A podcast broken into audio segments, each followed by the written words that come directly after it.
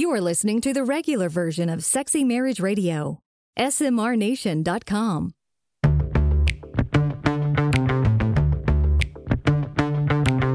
You've turned on Sexy Marriage Radio, where the best sex happens in the marriage bed. Here's your host, Dr. Corey Allen.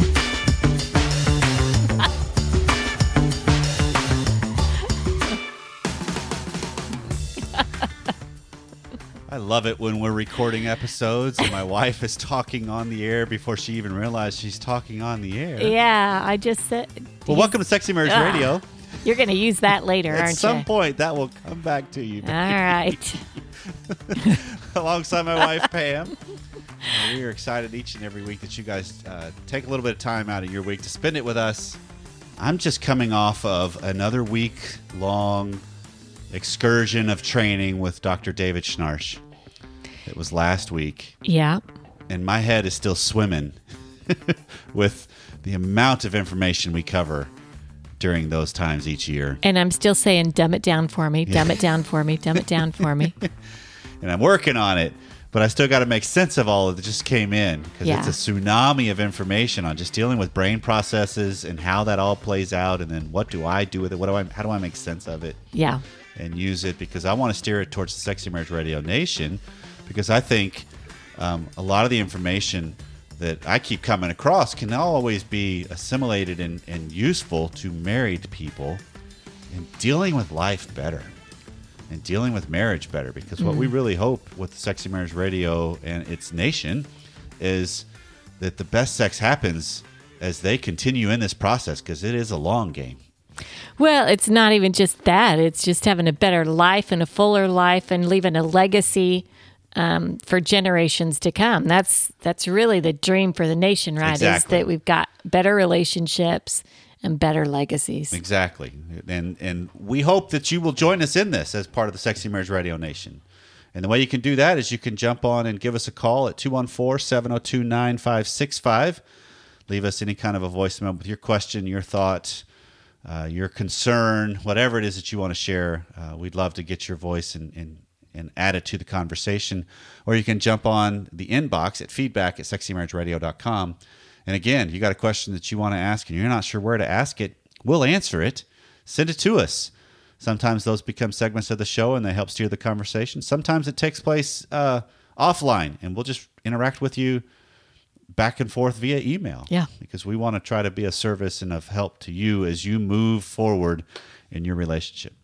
So coming up on today's regular free version of Sexy Marriage Radio is a conversation that I got to have with Dr. Sarah Hunter-Murray.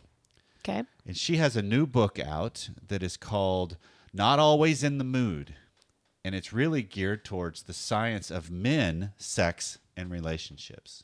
Is that right? Because she was doing some research and then started getting an inkling that, you know, men have the stereotypical, oh, they're always ready, they'll take it every time. And not so much. As she started getting into it, she realized that could still tend to be more towards the true side, but there's also a whole lot of other stuff underneath it that she found men were really willing and interested to talk about. Okay. And so we have a conversation in the first part of our show that's just about her work and what she's discovered when it comes to men and sexuality. That'll be interesting. And it's a fascinating conversation because it's not something that's carried real far, because a lot of it goes towards, well, how do we get women in the mood? They're much more complicated, rather than men have a similar path that there's a lot of similarity, but it's just not talked about. Yeah, I mean, men are complicated too, right? It's not like there's one gender that beats the other on that one. Not at all. And then coming up on to the free version. I'm just stumbling over this. And coming up on the extended version of Sexy Marriage Radio, which is deeper and longer, and there's no ads, you can subscribe at smrnation.com. Dr. Sarah Hunter-Murray joins me to answer a question from the nation that came in.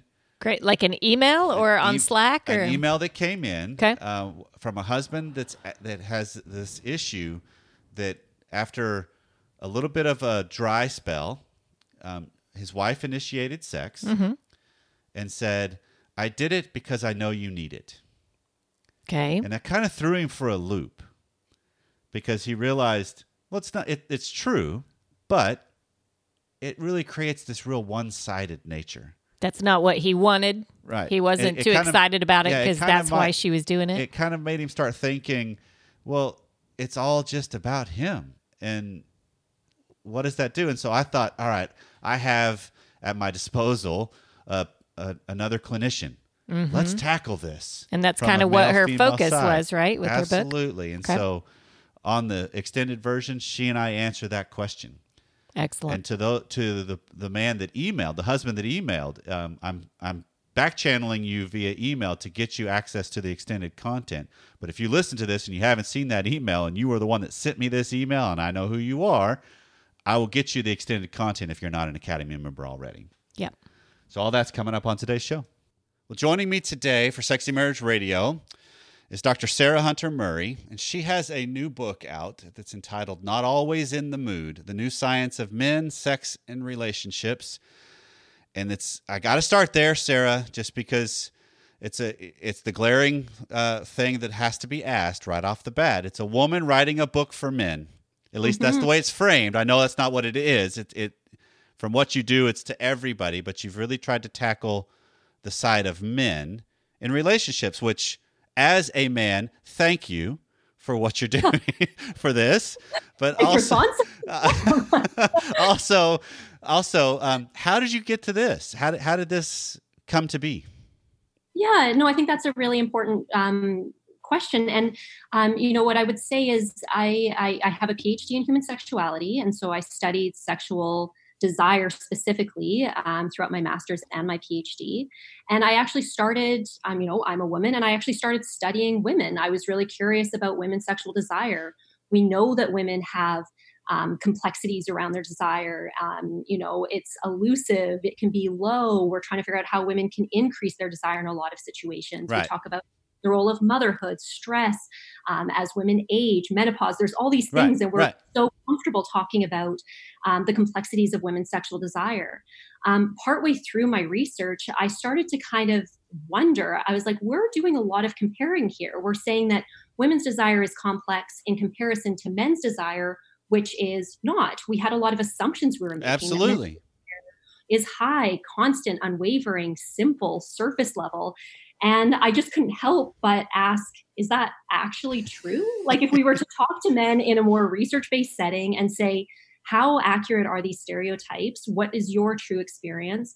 I was wondering what men would say. And so I conducted what we call like a grounded theory-based research project. So not really going in with many assumptions, just asking open-ended questions to men who identified as heterosexual in the context of relationships, because I was particularly curious how this plays out when men and women are, together for a long period of time. And that's a perfect caveat to add, because it is a different thing in the beast of what married life and desire is, or committed relationship and desire is, versus singlehood and desire. Absolutely. Right. And I think a lot of the stereotypes we have about men, in fact, come from that, men who are, say, that college age sample that we're so used to seeing in research, 18 to 25, younger, dating, maybe just looking for a hookup.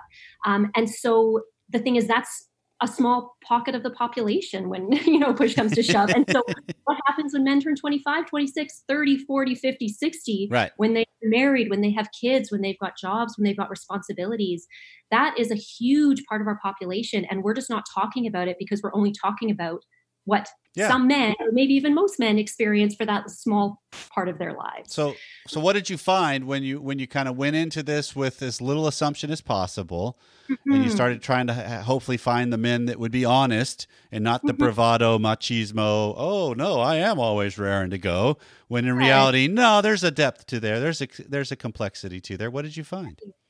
Well, and it's interesting you say that because, with the interviews that I did, a lot of the interviews started with the things that might fit into more of those stereotypes. So, it was very common for men to start by saying, oh yeah, I have a high sex drive, or I want sex more than my female partner. I've never really met a woman who has, more of a drive than I have. And so I was like, okay, well, that's interesting, and started kind of asking, the thing that's nice about talking to someone for over an hour is you get to move past that first initial into some of the more complex, nuanced parts of their experience. Right.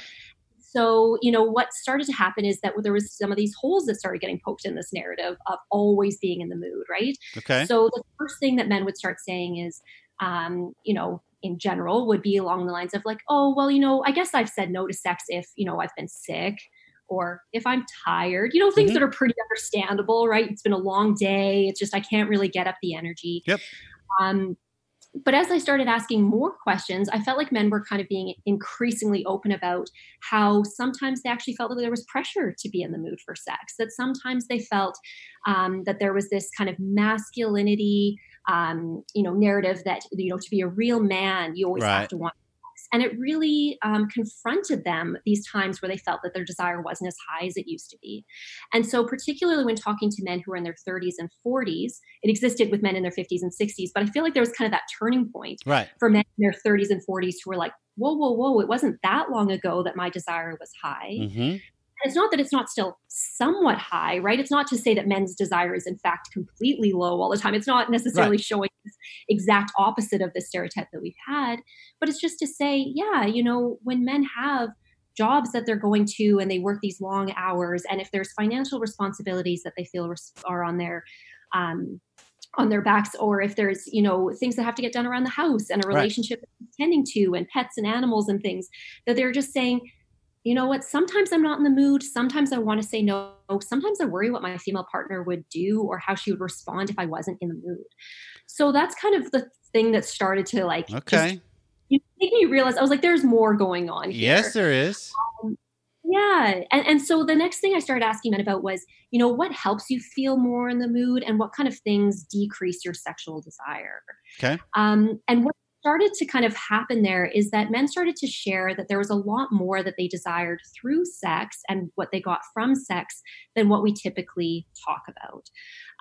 So some of the things that just stand out, we can kind of, you know, take this conversation wherever you see fit.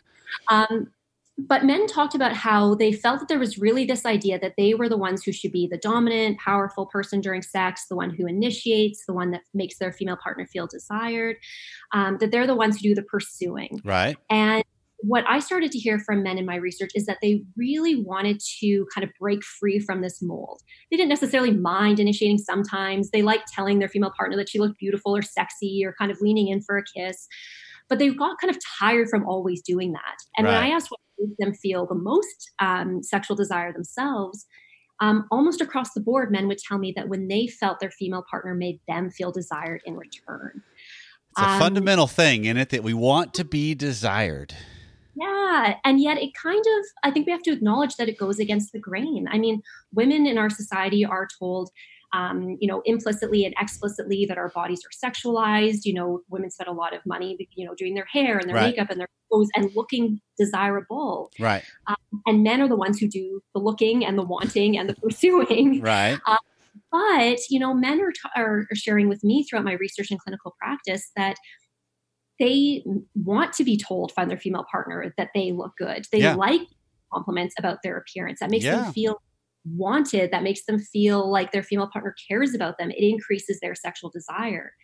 And in the absence of that, men talked about how not only did they doubt their sexual attractiveness or their female partner's attraction to them, but it also kind of could take a toll on their self-esteem and their self-worth. Sure. So it went far beyond the bedroom. Sure.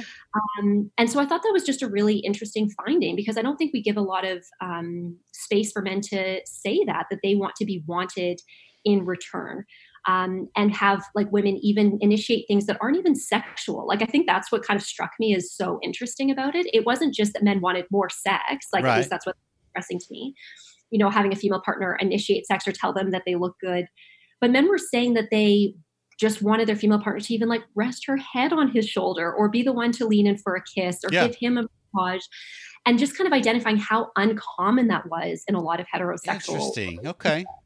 Because this is what I think of, Sarah, is, you know, at Sexy Marriage Radio here, I frame higher desire, lower desire. It's kind of like what you're describing. And in a majority of relationships, the man is the higher desire in comparison to the woman.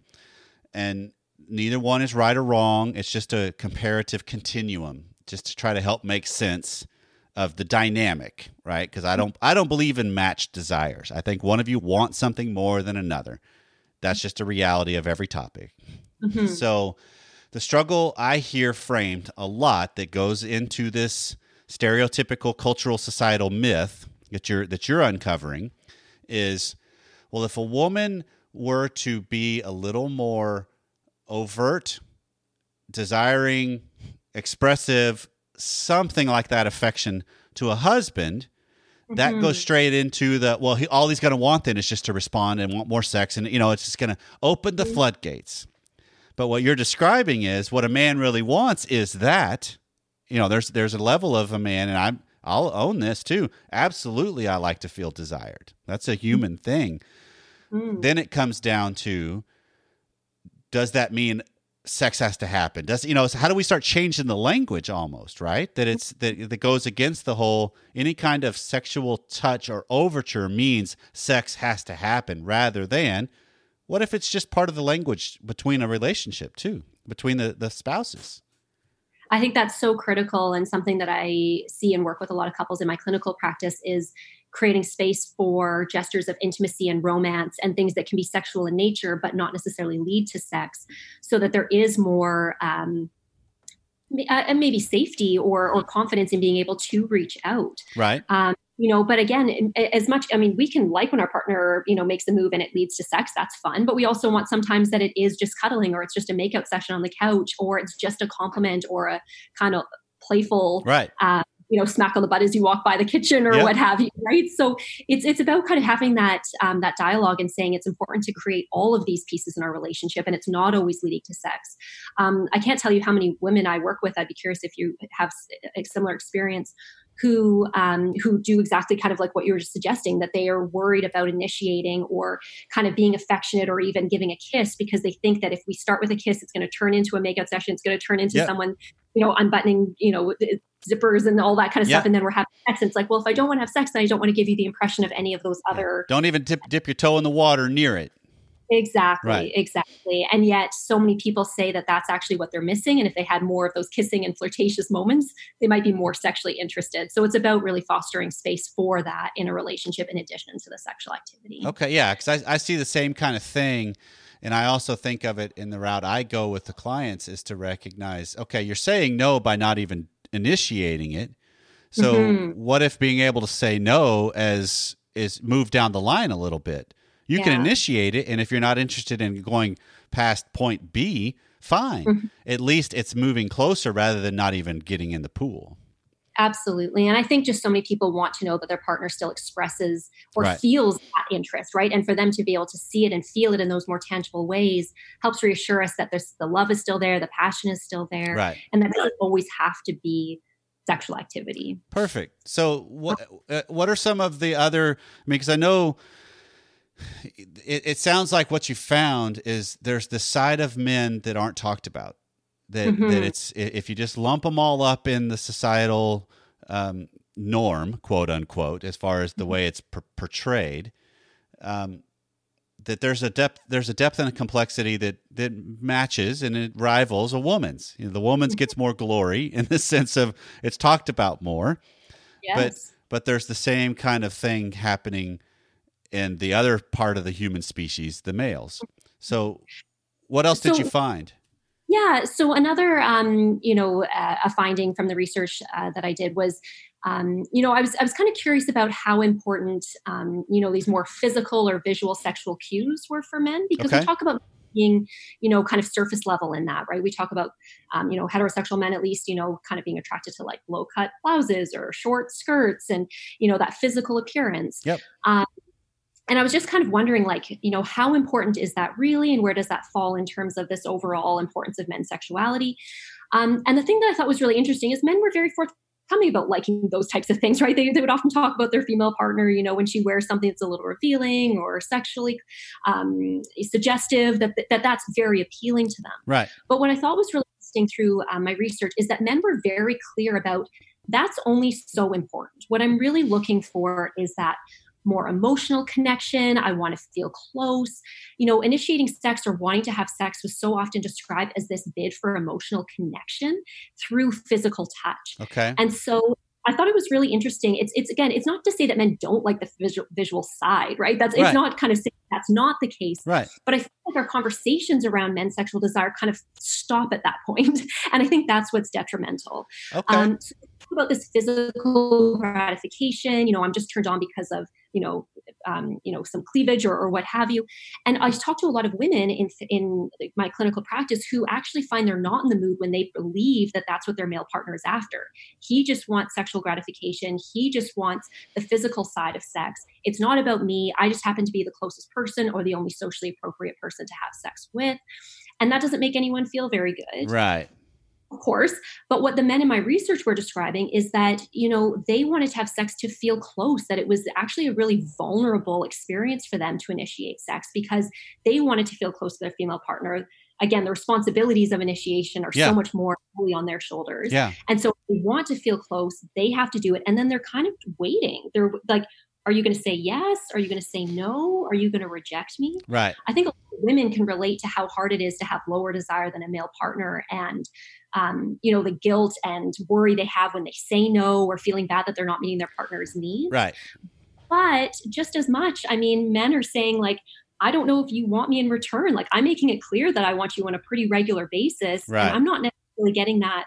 And so that rejection piece really came out pretty strongly in my research. Men were talking about how detrimental sexual rejection was for them, how much it hurt them. It made them question their attraction, their self-worth, whether the partner was interested in them, not just sexually, but as a partner. Right. It kind of hit on all these levels. And so that really struck me because I think we talk about how, men are the ones who initiate and they must be used to rejection. It can't hurt that much.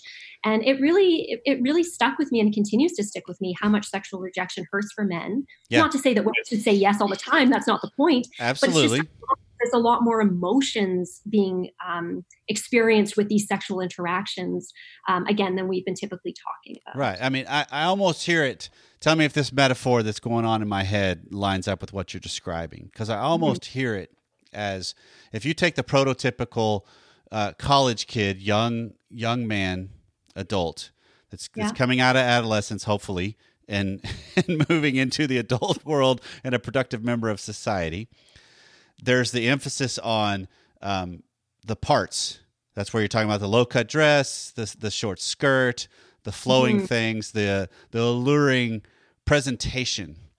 Yeah. And then my experience is, as I've gotten into my 40s, approaching 50s, and other people I talk to that are similar and that have been in a long-term relationship, those parts and the allure matter, but what matters more is who those parts are attached to. Absolutely. That it's I've even said on the show in the past that there's a level of sex that matters where you are just having sex with the genitalia. But if you're talking about married sex being really good, you're having sex with the person that genitalia is attached to. Of course. And it's all parts, the head, the heart, the body, all of that. Right. And again, I really want to be clear here. There's nothing wrong with liking the physical side of things. Absolutely.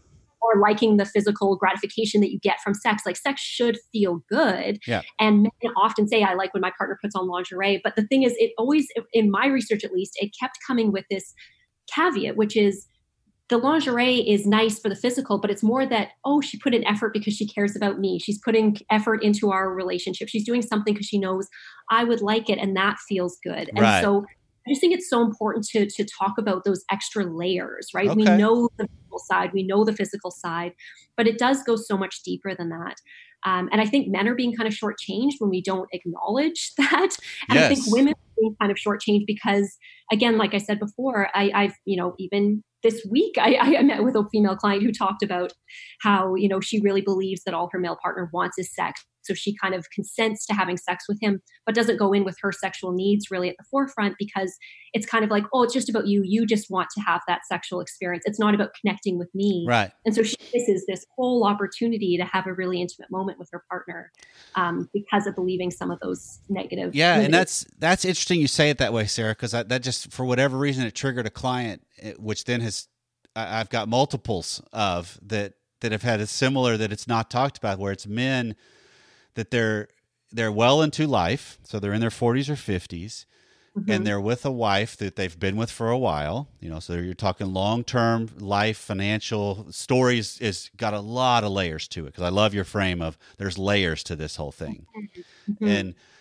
And I love it. Cause one of them early on in my counseling world, was talking about, something woke up and triggered in my wife sexually. Now, all of a sudden she's so much more interested, almost daily even.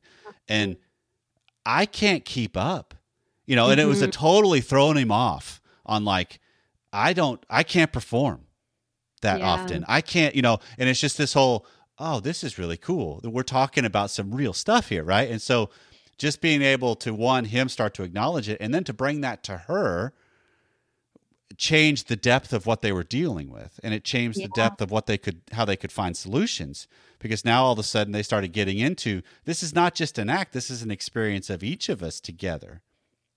Absolutely. And I mean, on that, it, you know, if I can keep going with it, is there is this idea that men's desire isn't just high, but it should be higher than women's. Right. And while a lot of men identify that way and say, you know, my experience is that I've got a higher sex drive than a female partner. And a lot of women can say, you know what, I've got lower sexual desire than my male partner.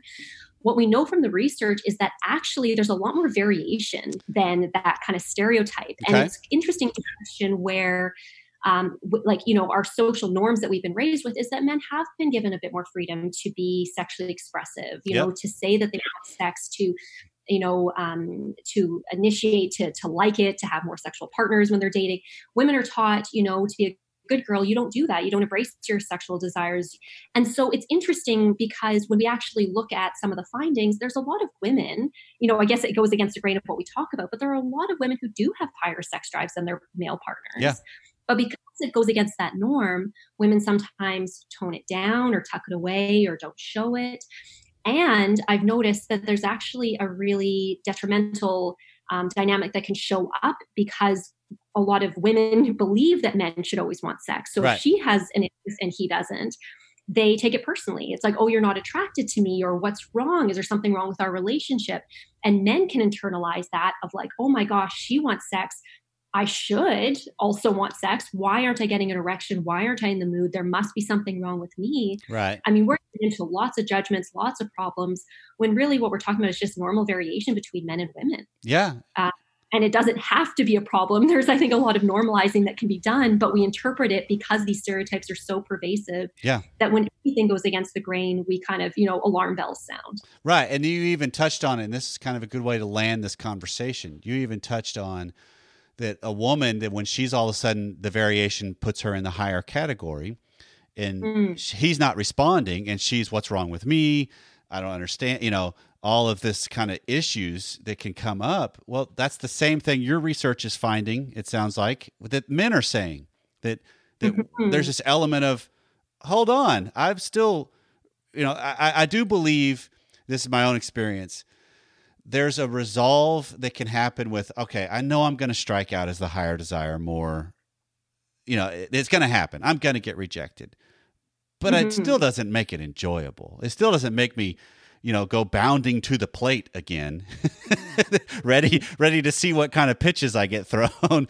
There's still an element of, so it's just, I guess, and if nothing else to say, how do we take some of the different myths that we've bought or been sold and start to see it as, okay, wait, my experience on this dilemma, whether I'm the male or the female, my experience is not too dissimilar from what my spouse's experience is, if you get to the deep core of it. And that's what I think is important to make space for is, you know, I know there's kind of a back and forth, men and women are so different, or, you know, a little bit of backlash against men and women are the same. It's like, I think it's important to talk about our similarities and our differences. Absolutely. I just think when it we're so much more used to talking about these differences, and there's a lot more commonalities that I think can actually make us feel a lot closer if we could acknowledge and kind of question whether those stereotypes are true or whether that really fits for our authentic experiences. Well, thank you so much for the courage to, as a woman, to dive into the world of men, Sarah. Thank you so much for your kind words.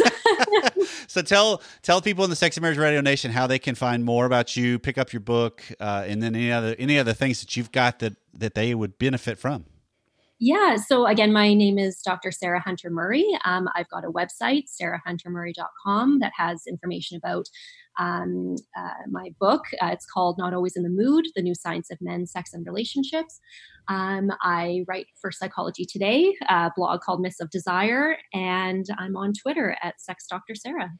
Perfect. Well, Sarah, thank you so much for the work and the willingness to just research and see where that goes. I love that, because I think that sets such a better precedent than just the fad. Here's 50 ways to whatever, and here's the 3 keys and blah. You know, it's like, no, let's get into the weeds of what's really going on, and let's start talking about that. So thank you. Thank you so much for having me. It was a pleasure. I find it fascinating, Pam, that this is something that's kind of like the way you led our show today, with this idea that both genders of our species are complicated. Well, yeah, we are, right? That in some regards, men kind of come across as, oh, we're pretty simple. I mean, I actually had a client say, when it comes to regarding sex, it's kind of like a dog. If every so often you just rub my belly, I'm good for a while, right? Okay. And that's a simplification. If only life were that simple, right? And it's not. Because it's not just about sex. Right, it's about so many other things in our life and relationship. Exactly, because we all face rejection and pain and disappointment and frustration in this world and in relationships. Mm-hmm. So this has been a fun dialogue to explore it through a little bit of a different perspective. Yeah. So this has been Sexy Marriage Radio. Thanks for taking some time out of your day, again, to spend it with us. Wherever you are, whatever you've been doing, we hope to see you again next time. Mm-hmm. Have a great rest of your week.